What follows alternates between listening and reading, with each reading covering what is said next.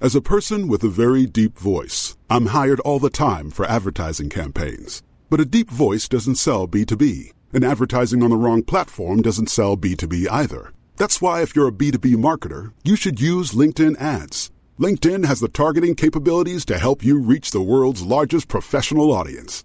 That's right, over 70 million decision makers all in one place. All the big wigs, then medium wigs, also small wigs who are on the path to becoming big wigs. Okay, that's enough about wigs. LinkedIn ads allows you to focus on getting your B2B message to the right people. So, does that mean you should use ads on LinkedIn instead of hiring me, the man with the deepest voice in the world?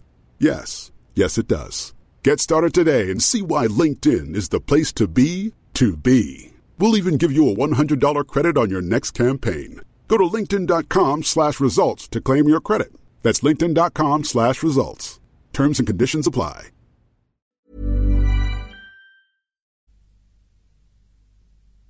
صفحه 357 گفت بسیار خوب و به حاجبان گفت که مرا آزاد بگذارند. بیرون آمدم و در راه کنیزی دیدم که گویی چهرش آفتاب روشن بود. زنبیلی به دست داشت. پیش میوه فروش ایستاد و یک به و یک انار و یک گلابی هر کدام به یک درهم خرید و به راه افتاد. من نیز به دنبال او رفتم. گفت ای مادر فلانی کجا میایی؟ گفتم خانم به دنبال شما. گفت ای مادر فلانی برگرد. مبادا کسی تو را ببیند و خونت بریزد. و من ناچار عقب کشیدم و از دور می‌رفتم. او جلوتر بود. چون به عقب نگریست و مرا بدید ناسزایی زشت گفت. آنگاه به در بزرگی رسید و به درون رفت و در بسته شد و من نیز پهلوی در نشستم و عقلم خیره شده بود. خورشید بالا آمد و روزی گرم بود. کمی بعد دو جوان که گویی ماه تابان بودند سوار دو الاغ بیامدند و اجازه ورود گرفتند و به درون رفتند. من هم با ایشان وارد شدم و پنداشتند که صاحب خانه مرا خواسته است. غذا آوردند بخوردیم و دست بشستیم. آنگاه صاحب خانه گفت می‌خواهید فلان کنیز بیاید؟ گفتند اگر کرم کنی. و او کنیز را بخواند و همان بود که دیده بودم. و کنیزی دیگر از دنبال اودش را می آورد اود را به کنار گرفت و آواز خواند و حاضران به طرب آمدند و شراب نوشیدند و گفتند این آهنگ از کیست؟ گفت از استاد من مخارق است. سپس آهنگی دیگر بخواند و شراب بنوشیدند و طرب کردند. اما کنیز با تردید مرا مینگریست باز به او گفتند این آهنگ از کیست گفت از استادم مخارق است آنگاه آهنگ سوم را بخواند و طرب کردند و شراب نوشیدند و پرسیدند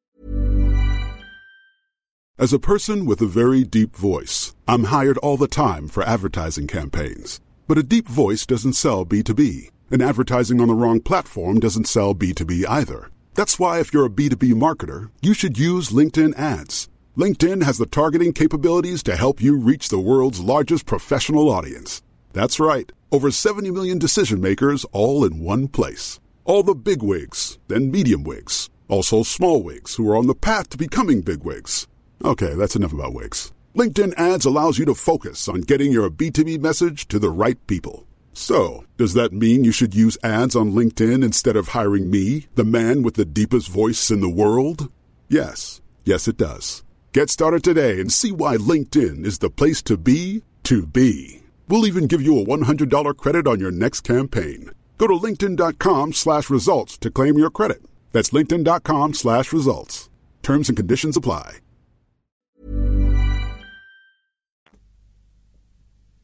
این آهنگ از کیست؟ گفت از استادم مخارق است. من گفتم کنیزک کوک را محکم کن. و او تارها را محکم کرد و از مقامی که در آن بود برون شد. من مزراب خواستم و آهنگی را که کنیزک در آغاز خوانده بود بخواندم و آنها برخواسته و پیشانی مرا بوسیدند. پس از آن آهنگ دوم و سوم او را بخواندم و عقلهاشان خیره ماند. و گفتند تو را به خدا تو کیستی؟ گفتم من مخارقم. گفتند چه شد که اینجا آمدی؟ گفتم من تو فیلی شده ام. و قصه خیش را با آنها بگفتم. صاحب خانه به دو دوستش گفت می‌دانید که این کنیز را به سی هزار درهم می خریدند و من ندادم. گفتند بله. گفت کنیز را به او بخشیدم. و دو دوست وی گفتند بیست هزار درهم به عهده ما و ده هزار درهم به عهده تو باشد. و کنیز ملک من شد.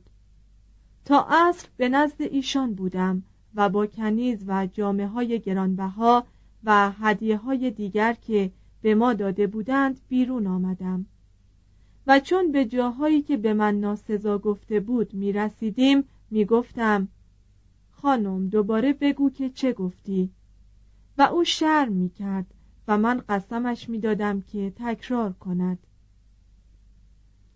و او تکرار می کرد تا به در قصر رسیدیم و به حضور رفتیم و همچنان دست کنیز به دست من بود. امیرالمؤمنین که مرا بدید ناسزا گفتن گرفت. گفتم ای امیرالمؤمنین کمی صبر کن و قصه را برای او نقل کردم. بخندید و گفت ما رفتار آنها را تلافی خواهیم کرد و احضارشان کرد و به صاحب خانه چهل هزار درهم و به هر یک از دو جوان سی هزار درهم و به من صد هزار درهم عطا کرد.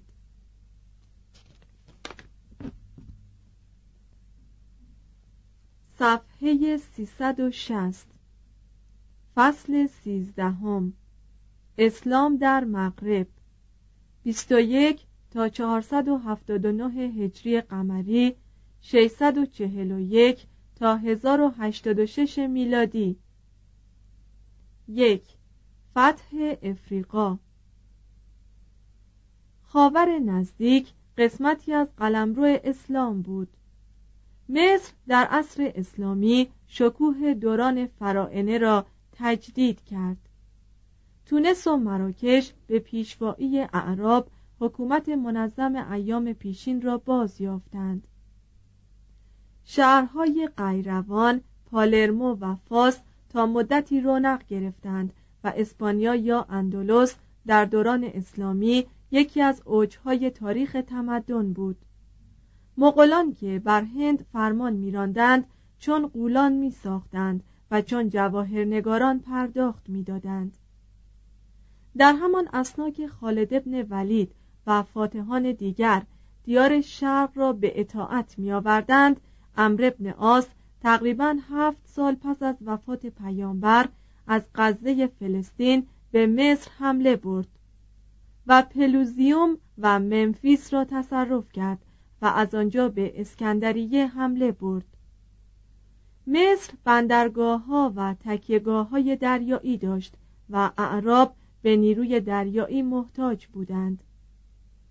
مصر گندم به قسطنطنیه می‌داد و عربستان به گندم احتیاج داشت از قرنها پیش دولت روم شرقی اعراب را در نیروی استحفاظی خود به خدمت می گرفت و اینان مانع پیشرفت فاتحان عرب نمی شدند. مسیحیان پیرو مذهب وحدت طبیعت مصر از آزار روم شرقی مرارتها چشیده بودند بدین جهت قدوم مسلمانان را با شادی پذیرفتند و در کار تسلط بر منفیس به آنان یاری دادند و به اسکندریه هدایتشان کردند. وقتی این شهر پس از سیزده ماه محاصره به دست امرو افتاد 21 هجری قمری 641 میلادی او به عمر ابن خطاب نوشت به زحمت می‌توان ثروت و عظمت و زیبایی این شهر را وصف کرد. همینقدر می‌گویم که چهار هزار قصر چهارصد حمام و چهارصد تماشاخانه دارد. امرو نگذاشت اعراب شهر را غارت کنند و بر آن جزیه مقرر کرد و چون از علت اختلافات دینی که میان توایف مسیحی بود سر در نمی آورد نگذاشت پیروان مذهب وحدت طبیعت از سایر فرق مسیحی انتقام بگیرند و برخلاف رسمی که فاتحان از دوران بسیار قدیم داشتند آزادی عبادت را برای همه مردم شهر اعلام کرد. آیا واقعا امرو کتابخانه اسکندریه را به سوختن داد؟ این قضیه اول بار در کتاب عبداللطیف بغدادی 558 تا 629 هجری قمری 1162 تا 1231 میلادی یکی از علمای اسلام آمده است. پس از آن ابن الابری 624 تا 685 هجری قمری 1226 تا 1286 میلادی یک مسیحی یهودی نژاد از مردم مشرق شام که به نام ابوالفرج یک تاریخ مختصر عالم به عربی نوشته بود قصه را با تفصیل بیشتر نقل کرد و گفت که یکی از مردم اسکندریه به نام یوحنا فیلوپونوس از امرو تقاضا کرد نسخه های کتابخانه را به او ببخشد. امرو نامه به خلیفه نوشت و از او اجازه خواست و به گفته روایت عمر بدو جواب داد اما درباره کتاب ها اگر مندرجات آن موافق کتاب خداست که احتیاجی بدان نداریم و اگر مخالف آن است که به کار نمی‌خورد همه را بسوزان. و این حکایت افسانه مانند این جواب افسانه آمیز را چنین خلاصه می کند همه را بسوزان که تمام مندرجاتشان در یک کتاب یعنی قرآن هست. به گفته ابن الابری امرو فرمان داد تا کتابها را بین حمامهای شهر توضیع کردند تا به جای سوخت به کار رود. و تا مدت شش ماه تومارهای پاپیروس و پارشمن سوخت چهار هزار کوره بود. 22 هجری قمری 642 میلادی. از جمله دلایل ضعف این روایت این است که یک قسمت مهم کتابخانه اسکندریه را مسیحیان متعصب به دوران بطرک تئوفیلوس به سال 392 میلادی سوزانیده بودند. دو باقی مانده کتابخانه همچنان مورد بی و دستبرد کسان بود و پیش از سال 642 میلادی قسمت اعظم آن از میان رفته بود. سه در مدت پنج قرنی که از وقوع تا ثبت حادثه مفروض در کتاب عبداللطیف بغدادی فاصله بود هیچ یک از تاریخ نویسان مسیحی درباره آن سخن نیاوردند.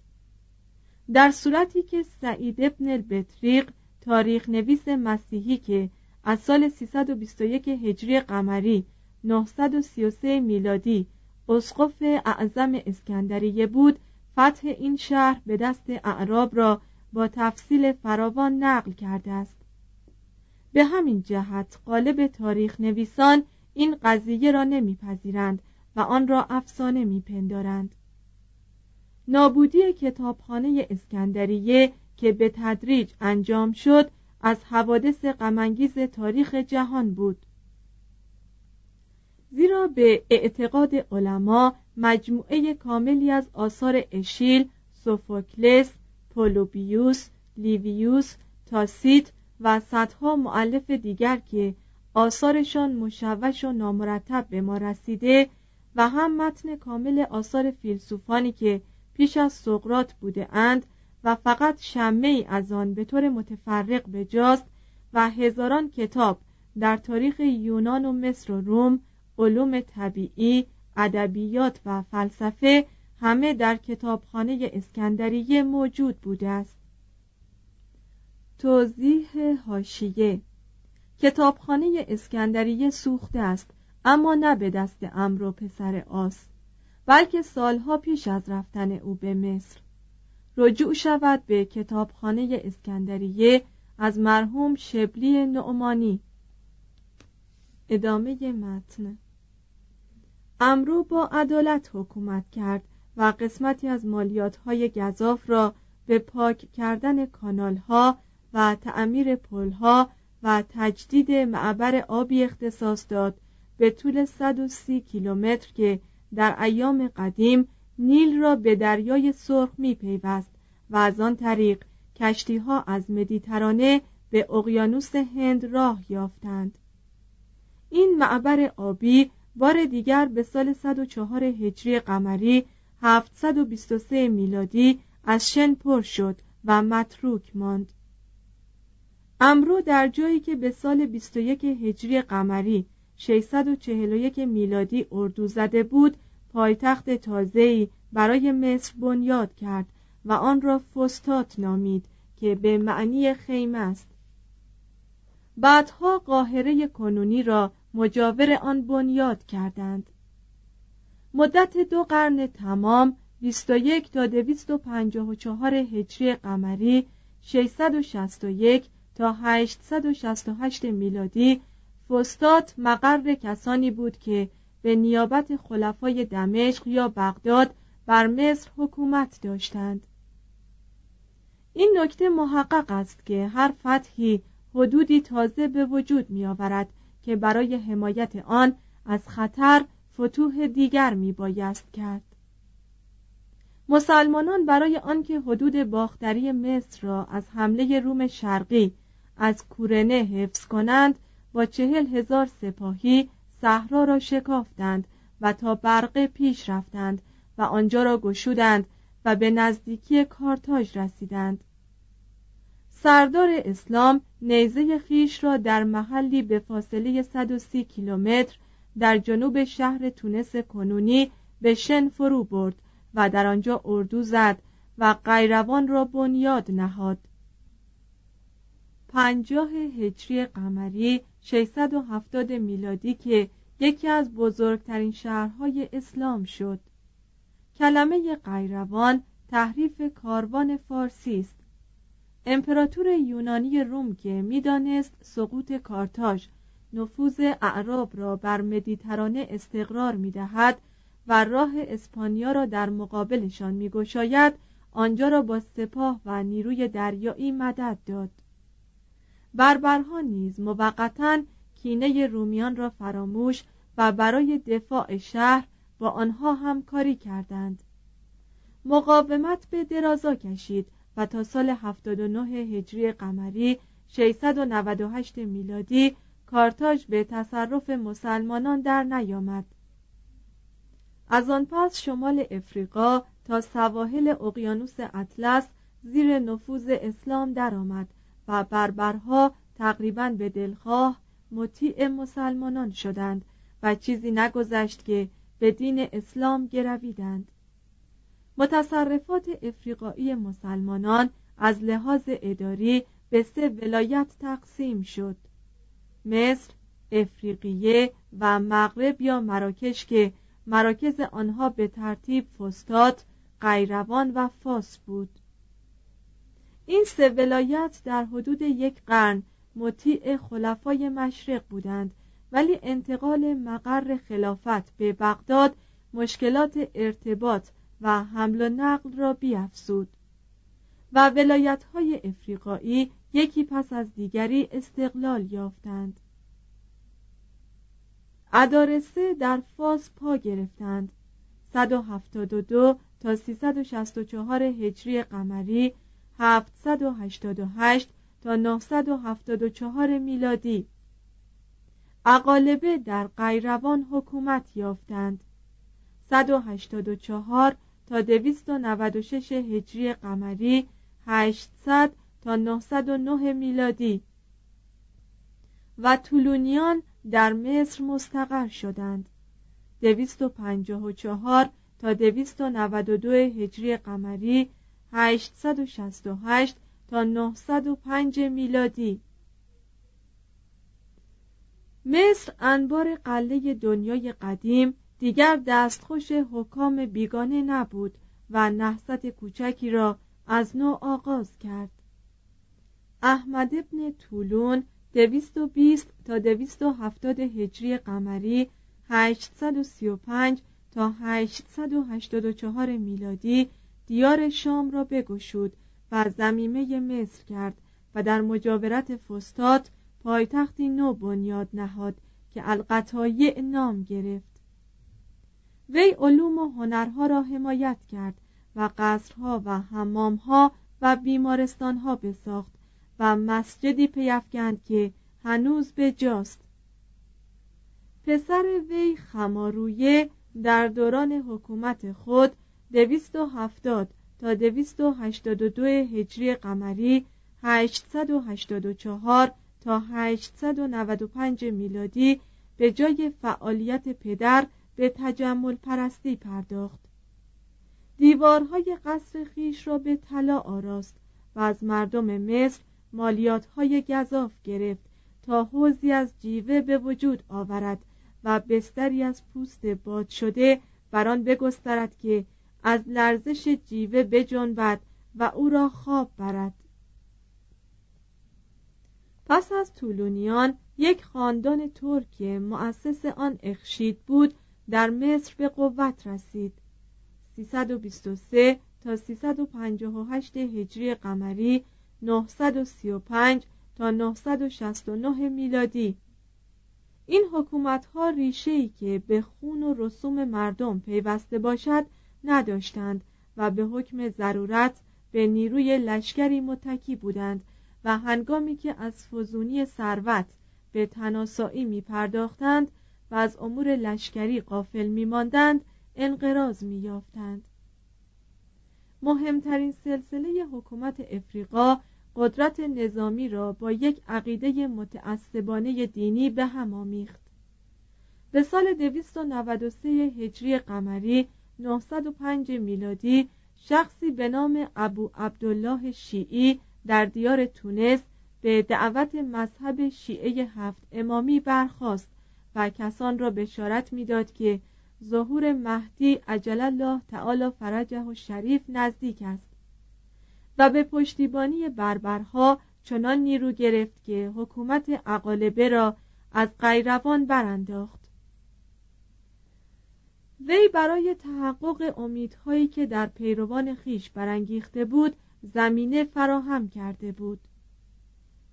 عبیدالله المهدی را از عربستان بیاورد و ادعا کرد که نواده عبدالله امام اسماعیلیان مهدی منتظر است. او را به حکومت برداشت. 297 هجری قمری 909 میلادی. اما چیزی نگذشت که به دست او کشته شد. عبیدالله که می گفت نسبش به فاطمه سلام الله علیها دختر پیامبر می رسد عنوان خاندان خیش را فاطمی اعلام کرد. شمال افریقا در حکومت اقالبه و فاطمیان رفاهی را که در ایام شوکت کارتاژ وزیر حکومت روم داشت به دست آورد. فاتحان مسلمان که در قرن نهم در اوج فعالیت بودند سه راه بزرگ به طول 2500 تا 3200 کیلومتر ایجاد کردند که صحرای بزرگ را قطع می کرد و به دریاچه چاد و تومبوکتو می رسید. در شمال و در مغرب نیز بندرگاه های بونه، وهران، سبته و تنجه را به وجود آوردند که سبب شد بازرگانی پرسود و معتبری ما بین سودان و مدیترانه رواج گیرد مهاجران اسپانیایی مصنوعات پوستی را به مراکش آوردند. شهر فاس مرکز تجارت با اسپانیا شد و رنگ و عطر و فینه های قرمز آن شهرت یافت. به سال 358 هجری قمری 969 میلادی فاطمیان مصر را از اخشیدیه گرفتند و متعاقب آن بر عربستان و شام تسلط یافتند. معز خلیفه فاطمی پایتخت خیش را به قاهره انتقال داد. قاهره در حقیقت گسترش شهر القطایع بود که به طرف شمال خاوری بست یافته بود. و هم القطایع امتداد فستات قدیم در همین سمت بود.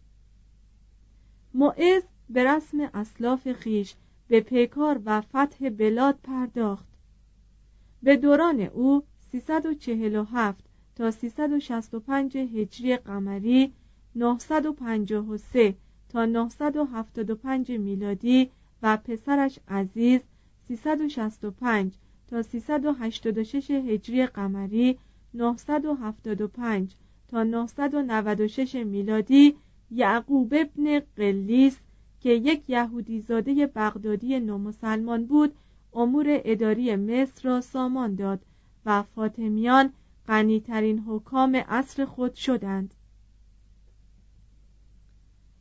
وقتی رشیده خواهر معز درگذشت دو میلیون و هفتصد هزار دینار معادل دوازده میلیون و هشتصد و بیست و پنج هزار دلار و دوازده هزار جامه به جا گذاشت. عبده خواهر دیگر معز سه هزار گلدان نقره چهارصد شمشیر تلانشان دمشقی سی هزار قواره پارچه سیسیلی و مقدار زیادی جواهر به جا نهاد. ولی هیچ چیز به قدر توفیق مایه سقوط نمی شود. حاکم که بعد از عزیز به خلافت رسید 386 تا 411 هجری قمری 996 تا 1020 میلادی از فرط ثروت و قدرت رفتار دیوانگان داشت. ای از وزیران را بکشت. مسیحیان و یهودیان را آزار کردن گرفت و بسیاری کنیسه ها و کلیساها را بسوخت و بگفت تا کلیسای قیامت بیت المقدس را ویران کردند. همین قضیه یکی از علل جنگ های صلیبی بود. گویا حاکم می‌خواست روش کالیگولا امپراتور روم را تجدید کند. خیشتن را خدا نامید و مبلغان فرستاد تا این اعتقاد را میان مردم رواج دهند و همین که بعضی مبلغانش کشته شدند به دوستی یهودیان و مسیحیان گرایید و کنیسه و کلیساهایشان را از نو بنا کرد. وی در سی و شش سالگی کشته شد. با وجود امتیازات فراوانی که خلفا داشتند مصر از رفاه بهرهور بود. زیرا حلقه ارتباط بازرگانی آسیا و اروپا به شمار می‌رفت و تعداد کشتی هایی که کالای هندوستان و چین را حمل می کردند و از خلیج فارس و دریای سرخ و رود نیل به مصر میگذشتند بسیار شد. ثروت بغداد کاهش و قوتش سستی گرفت. در همان حال ثروت و قوت قاهره افزایش یافت. به گفته ناصر خسرو که به سال 439 هجری قمری 1047 میلادی پایتخت تازه را دیده بود 20 هزار خانه داشت که بیشتر از آجر و پنج یا شش طبقه بود و بیست هزار تجارتخانه داشت که از طلا و جواهر و پارچه زربفت و حریر چنان انباشته بود که جای نشستن نداشت. توضیح هاشیه عبارت ناصر خسرو فقط چنین است. در این شهر قاهره از بیست هزار دکان کم نباشد. همه ملک سلطان. دکانهای بزازان و صرافان و غیرهم چنان بود که از زر و نقد و جنس و جامعه های زربفت جایی نبود که کسی بنشیند. مترجم ادامه متن. خیابانهای اصلی برای جلوگیری از آفتاب سایبان داشت و به شب از چراغها روشن بودند. حکومت قیمتها را معین کرده بود و گران فروش را می گرفتند و بر شطوری سوار می کردند و در شهر می گردانیدند. و او زنگی به دست داشت و می‌زد و گناه خیش را می گفت ثروتمندان بزرگ فراوان بودند یکی از تجار مسیحی در مدت پنج سالی که به خاطر کاهش آب نیل قحطی شده بود همه مردم را از مال خود غذا می‌داد. یعقوب ابن قلیس ثروتی معادل سی میلیون دلار آمریکایی به جا گذاشت. این ثروتمندان با خلفای فاطمی در کار بنای مساجد و ایجاد کتابخانه ها و مدرسه های بزرگ و تشویق علم شرکت داشتند. حکومت فاطمیان با وجود خشونت هایی که احیانا می کرد و با وجود تجمل و اصراف استثمار معمولی کارگران و جنگ های مکرر روی هم رفته حکومتی خوب بود که رویه تساهل و آزادی داشت. و دورانشان از لحاظ رفاه و فرهنگ از دورانهای خوب تاریخ مصر است. ثروت فاطمیان به دوران سلطنت طولانی مستنصر 427 تا 487 هجری قمری 1036 تا 1094 میلادی به اوج خود رسید.